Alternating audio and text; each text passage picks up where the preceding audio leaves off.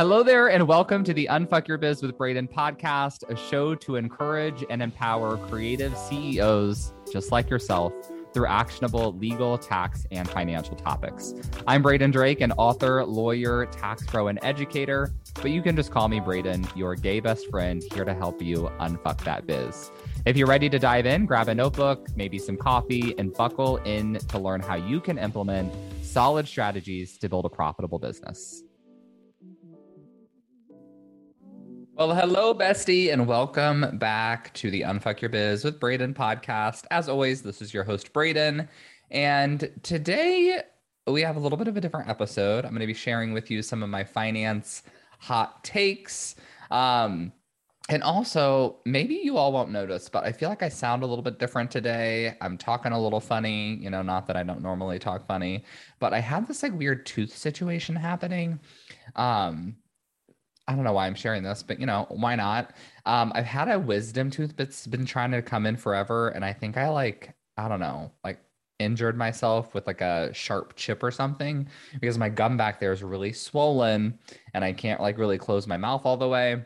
So it's affecting the way that I talk and all kinds of stuff. Was like up all night last night with tooth pain, good stuff. Luckily, luckily, I have dental insurance now. And this could be a finance hot take that's like not really part of the podcast, but I was just complaining to one of my friends the other day about how terrible the US healthcare system is and why do we have to pay separately to insure our teeth and our eyeballs? Like if you think about it, it doesn't really make sense. Like they don't have separate like finger insurance or toe insurance or like elbow insurance. Why specifically the teeth and the eyeballs? I don't know our whole structure and our whole system is flawed. But I digress. That's not the kind of finance uh, hot take we're going to be talking about today. Um, instead, we're going to get uh, more into some business finances. So, when I said this will be a little bit different, um, really what I mean is it's more kind of stream of consciousness. You're going to hear my ranting today uh, because I didn't create a very structured outline. I thought doing not doing that would make it a little bit more fun. So, let's just dive into it. I'm going to start with talking about credit. So, my hot take, and some of these are like maybe not super hot. It depends who you ask, but you know, there are definitely people on the flip side of every one of these points. But my hot take around credit is that credit is sometimes worth it and debt is not a moral shortcoming. So, that last sentence, debt is not a moral shortcoming, is a thought that was actually floated by someone in my Instagram stories when I shared and asked what I should talk about on the podcast. And I thought, you know, you're absolutely right, especially when it comes to personal debt. Not all of us have the luxury of having parents that can pay for our college. So we have college debt. Um, a lot of us need a vehicle. And instead of buying, you know, maybe if we have $2,000 cash and paying cash for a $2,000 vehicle that we know is going to cost us some repairs, we go ahead and take on a car payment. Like, I'm not here to advise you on all those co- kind of things, but definitely not a moral shortcoming if you have to take on debt for these types of things. Also, not a moral shortcoming if you have credit card debt. Okay. Personal credit card debt. It happens. We live, we learn, and we move on, right? So if you are slowly chipping away at some credit card debt, I feel you, my friend. A lot of us are there slash have been there. But when it comes to debt in business, a lot of the times for me, it just comes down to investing, right? It's all about the ROI. So I shared on my last profit report about how, and I don't remember the exact number, but it was probably at least $5,000 in credit card debt I racked up last year when I went into my launch of Profit RX. Like I just had to pay for a lot of stuff. But um, I knew that I would make the money back. Like, even if I had a terrible launch, I knew I would make at least enough money to pay that back. But I knew that there was, you know, a high likelihood that I would make a lot, a lot more than the money I need to pay off the credit card. And I ended up making about $20,000 in the first month or two that I launched that program. And it's made um, at this point probably about $80,000 year to date 2022. So that $5,000 in credit card debt, again, I'm just kind of estimating. I talked about this more in that episode, uh, has returned almost $100,000. So did I need to spend all that money? Probably not. Like I probably could have launched without it. But I wanted to spend it up front so that I wouldn't have to rebrand down the road, right? So that I could have my photos right off the bat, so that the messaging would be dialed in. Some of those things I think were integral to the launch success that I had. Other things, maybe not as much, but I wanted to do them sooner rather than later. So these are the things I think about when it comes to taking on business debt. And honestly, I've done the same thing this year. There were some things that I wanted to pay for um, in getting our one on one services launched, hiring new people, launching Drake Tax several months ago. And I just didn't really have the business savings in the bank. So I went ahead and put it on the credit card. And um, guess what? I'm launching Profit RX again next month, I'm expecting to make more than enough money to pay off those credit cards. And fingers crossed, start to build up more of a business savings and a business slush fund so that in the future when i have things that i want to spend on um, i will not need to rely on any credit cards. So think about your business debt in terms of what your roi is going to be. My next hot take is that you don't need a bookkeeper right away in your business, right? There are probably a lot of bookkeepers out there that would suggest otherwise. Um, they might encourage you and say that you need an accountant and a bookkeeper right away. I disagree. Uh, bookkeeping, ultimately, especially if you're a sole proprietor or a single member LLC, it doesn't need to be complicated. You don't have to create your own balance sheets.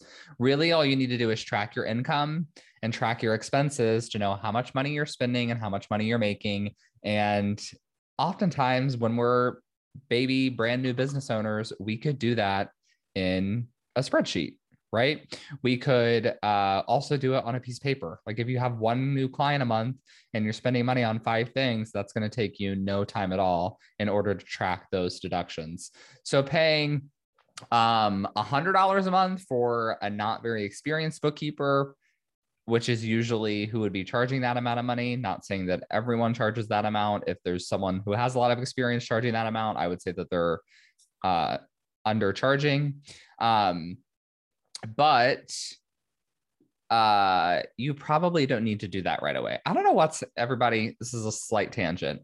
I don't know what's happening with my computer but it keeps making the same sound noise that uh happens when I change the volume on my computer and it's doing it by my by itself and it's kind of freaking me out cuz then I'm like is someone else in the in this recording studio while I'm here? I think we might have a ghost in our presence. So just um keep me in keep me keep me in your thoughts as I work on this haunted computer. Okay, so we were talking about the bookkeeper. Probably don't need a bookkeeper right away. Exceptions to this, I would say, um, if you're investing a lot of money in your business, especially if you have a business partner and you're both going to put a lot of money in and you're hoping to, you know, make this thing happen pretty quickly, then it would be good to have a bookkeeper right away. Especially um, like I would say an example would be something like a wedding venue uh, that typically requires a lot of upfront investment. And typically, you know, most of the venue owners I talk to are making quite a bit of money out of the gate be- because they kind of have to and because um, this is kind of the nature of the business. So in that kind of business, it might make sense. If you have like a physical retail location, it might make sense to have a bookkeeper right away. You're dealing with a lot of product um, even if you're not a, like peak business, as soon as you open the doors to the storefront business, you're going to just have like people walking in. But if you're in a more a more standard business, standard in terms of the type of folks that I work with and the type of folks that I know listen to this podcast, where you put your business out there and it's going to take you several months to get like a slow stream of clients and then maybe a year, two years, three years, even longer to get fully booked, then you probably uh, can keep your number crunching in house for the first couple of years. All right. Next finance hot take paying zero dollars in taxes isn't it? That's not the strategy. That's not that's not what we're shooting for. If you're one of these kind of um, like tax protester people who believe that taxation is theft and that none of us should be paying taxes, like you can probably log off and go find someone else because that's not my vibe. That's not what I'm teaching. Um, believe it or not, there are still a lot of people who believe that and try to fight the IRS in tax court every year, every month, saying that taxes are unconstitutional when we now have decades and decades of case law that, you know, say otherwise. Uh, also, if you're one of the people, like there are a lot of people who, you know, maybe believe taxes are perfectly legal, but their goal is to pay zero dollars in taxes. Um, and I would say for the wealthy, uh, for the wealthy who make most of their money through investing and uh, real estate and some of these other like complex areas that might be possible. I can't really say because those are not my areas of expertise. That's not what i advise in. If you are running a normal service based business or even a product based business you're going to pay taxes because you're going to have profit right? The the real way in that case to not pay any taxes is simply to not have any profit. So if you spend 100% of the money you have coming in on deductible business expenses, well, now you have no profit. And maybe some of those deductible expenses were business conferences that, you know, or halfway vacations and other things that, you know, improve your quality of life. Like that's all well and good. But if you're also relying on your business to pay your rent, your mortgage, your car payment. These are things that are maybe sometimes partially deductible, but not fully deductible. Um, you're going to need some profit to actually pay for those things. You also need profit to build up a personal savings account and to fund a retirement account and to pay off any debt that you have. So at the end of the day, like we need profit from our business in order to pay our bills. And if our focus is on paying zero dollars in tax, we're probably not making good financial decisions. So what I often tell people is like, are you going to shortchange yourself thousands of dollars in order to really stick it to the IRS and not send them like a thousand dollars? Right. Like, no, right? It it's kind of be like if I told you, "Hey, I'll give you ten thousand dollars," but in order for you to get it, like your arch nemesis, your least favorite person on the planet's also going to get the thousand dollars. Are you going to say no to the ten thousand just because you want to screw them over? Probably not. All right. At least I hope not, right? Take the money. That's how I like to think about taxes, right? The more you profit, the more you're going to pay in taxes, but also the more money you have in your pocket. All right next hot take and th- this one this one just kind of drives me bananas. Credit card fees my friends are a cost of doing business. I talk to people all the time who want to bitch and moan and complain about credit card processing fees and i get it. It's not fun. Like usually 2.9% of your income is going to credit card processing fees but it's a cost of doing business okay? If you are trying to run a business in the modern day where you only take check and cash and Venmo and money under the table and Cash App and this and that. A, I think it's relatively unprofessional. Kind of depends on the business that you're in, but for most of our businesses, I just think it doesn't look that. Yeah, a check is like professional, but uh, I think if you're, you know, doing three thousand dollar contracts and asking people to Venmo you, like that's that's not the journey we want to be on. Okay. Um. Also, most people nowadays don't even carry checks. And that's kind of a generational thing too. So it, it, kind of depends on your ideal client, right? And who you typically work with. But a lot of people don't carry checks, they don't want to write them. Same thing with contracts. Like everyone, I do sign contracts via PDF, um, especially for like speaking engagements and things like that. When you occasionally need to send someone a contract, but you don't do that for your normal clients, then you might not want to pay for like a standard contract software but if you are sending contracts all the time you should have that like done electronically by now and the same thing happens with credit cards. So it's a cost of doing business. You want to track your credit card processing fees in your bookkeeping. So if i charge someone a thousand dollars and then i have a $29 credit card processing fee i'm going to log a thousand dollars in income and then a $29 deduction. That's how it should look in the books that's how you need to run it. All right. Um, an, an option here, though, and this is, you know, what I often share in my programs is that you can request ACH payments. So a lot of payment processors will not charge you a fee if you get paid via ACH. Um, because that's really just like a bank transfer. So, what I often recommend is if you use a payment platform, like I think Honeybook allows this, Dubsado, many others, if you use a platform that allows ACH payments, you can tell your clients in the email when you send their invoice, like these are the forms of payment we take. However, we prefer ACH payment as it saves us credit card processing fees. So ACH payments are appreciated. Then you're kind of leaving it on your client. If uh, they see that they might say okay great i don't really have a payment preference i'll go ahead and pay with ach if they want to get their credit card points they're probably still going to pay with their credit card and that's totally fine right if the credit card processing fee is really eating into your profit that much, you need to raise your prices. All right. Do not, however, pass the credit card processing fees on to your clients. Your clients do not want to be nickel and dimed. All right. None of us want that. Um, also, in many states, it's not allowed, it's against the law. Um, here in California, I believe the rule is that you can t- you can give a discount for cash payments, but you can't pass the credit card processing fee on, which is kind of you know like a silly rule, but that's what we have to work with. All right, next next hot take: stop being mad at people if they want to 1099 you.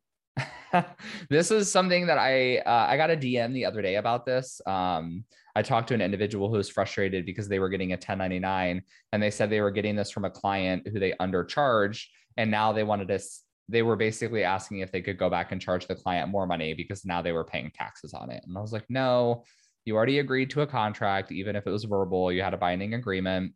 If they're 1099ing you, it's just because they're legally required to um, and it was income to you. So you're already legally required to report it on your taxes. So none of these under the table shenanigans that we're not reporting. All right. That's not what we want to be doing, especially, my friend, if down the road you eventually want to try to buy a house, qualify for a mortgage, buy a car, do anything that requires proof of income. You need that income in order to show that you actually make income, right? That's the point. On the flip side, please, for the love of all things that are good and holy, stop sending 1099s when you don't need to. The rules are a little complicated, they're pretty specific, but I do have a very thorough blog post on this. You can find it at www.bradendrake.com forward slash 1099s. So that's 1099 S, the letter S, 1099s.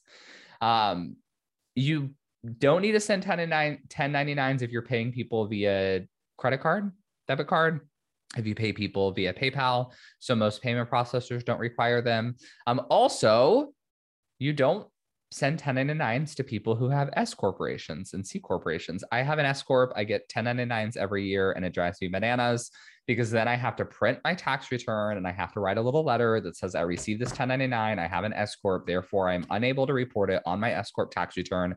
That's why you will not see it on my tax return and I have to do that proactively so then the IRS does not send me hate mail and ask me why the 1099 is not reflected on my tax return. And if people would stop sending improper 1099s, I would not have to do that.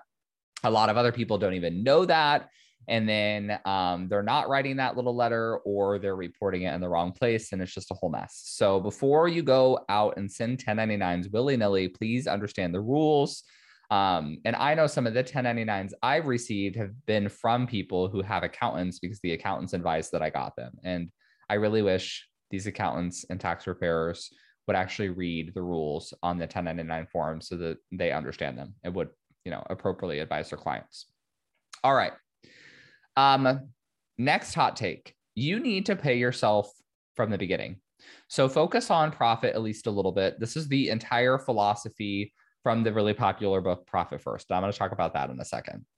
So you need to pay yourself from the beginning because otherwise um, we kind of get in this habit of allowing our business to not be profitable. We think oh, i don't really need to worry about it right now I'll focus on my profit down the road. I'll pay myself later. But then later comes and then later comes again and it continues to come and be later and later and later. Um, and we kick the can and we still haven't paid ourselves. And we're like, why is our business making $50,000? But like, I'm not making any money. It's because you didn't prioritize it in the beginning and create a habit of paying yourself on a routine basis. So we like to do that. Um, before S corps and before salary, I encourage people to pay themselves every Friday or every other Friday as part of what we call our Finance Friday routine. If you're wondering, all right, well, Braden, how do I pay myself from my business? Not to worry, because I have a bonus episode coming next week on Tuesday that's going to answer that question. So stay tuned for that. The last note was on profit first. Someone asked me if I could talk a little bit about it. I said, sure. If you're unfamiliar, that system encourages encourages you to have five different bank accounts and to separate your money into these different bank accounts. And on the surface, I like the system, but in practice, I found um, I worked with a lot of people who have implemented the system, and I found that most of them only really ended up using three accounts. And I have found that there are ways to even streamline that, streamline that. So I talk about it in my book, um, which you can get on my website, and we talk about it in our program. And what I like to have people do is automate their tax savings into a savings account linked to the bank account. And uh, you can do that for profit as well. But to kind of simplify the system is what I like. Having five separate bank accounts complicates your bookkeeping a lot, especially if you're using a system like QuickBooks where you have to link all the accounts and reconcile them. Um, it kind of becomes a nightmare if you don't know how to manage it all. And then a lot of people also just don't really keep up with it. If you read the book, and you're 100% gung ho and want to implement the whole system and you're going to do it all, I think that's fabulous. You go for it. But if you're going to half ass it, then you might as well like not even. So I hope that makes sense. So that was it. That's all the hot takes I wanted to share today. Um, if you continue to tune into the podcast week to week, I'm sure you'll hear a lot more. Um, I was going to record. I was going to record like five more episodes today, but this tooth situation is just uh, not not not it. Um, not feeling it. So I'm going to be done for the day, but don't worry. All the rest of your podcast episodes will be to you um, on time in the coming weeks. I'm very excited because we will have uh, bonus episodes for the next three weeks. So stay tuned because, in addition to your normal Thursday episode, we're going to have bonus episodes the next three Tuesdays. Um, which will be November 29th, December 6th, and December 13th. Doors will open to Profit RX, our signature program, um, in December. So stay tuned because we're going to have some really amazing bonuses. And this tends to be like our biggest launch of the year because a lot of the messaging that we do um, is really key and pivotal pivotal to the new year because LLC formation, S corp formation, ideal time to do that is January. Tax season is just around the corner, so it's a good time to do that. I like to encourage people to get all their bookkeeping wrapped up and December rather than waiting until March, because then when you go to do your annual planning, which is a good idea for us all to do, you have the numbers that you need to actually do proper planning. So, with that said, keep your eyes peeled, continue to tune into the podcast. And if you're loving the episodes, um, please uh, give it a share on your social media. Give me a tag, always appreciated. Tell your friends, all the good stuff. So, thank you for tuning in, and I will be back uh, in your earbuds on your phone, in your car, wherever you listen to this podcast uh, in a few days. Have a good one. Hey there. Before you go, I wanted to give a quick thanks. Thanks so much for tuning into the show. If you loved it, I would love for you to take a screenshot of the episode or snap a quick selfie while you are listening. Share it on social and give me a tag. It'll help other kick ass entrepreneurs like yourself find the show. That's it for today. I'll be back soon with a new episode. Meanwhile, let's roll up our sleeves and unfuck that biz.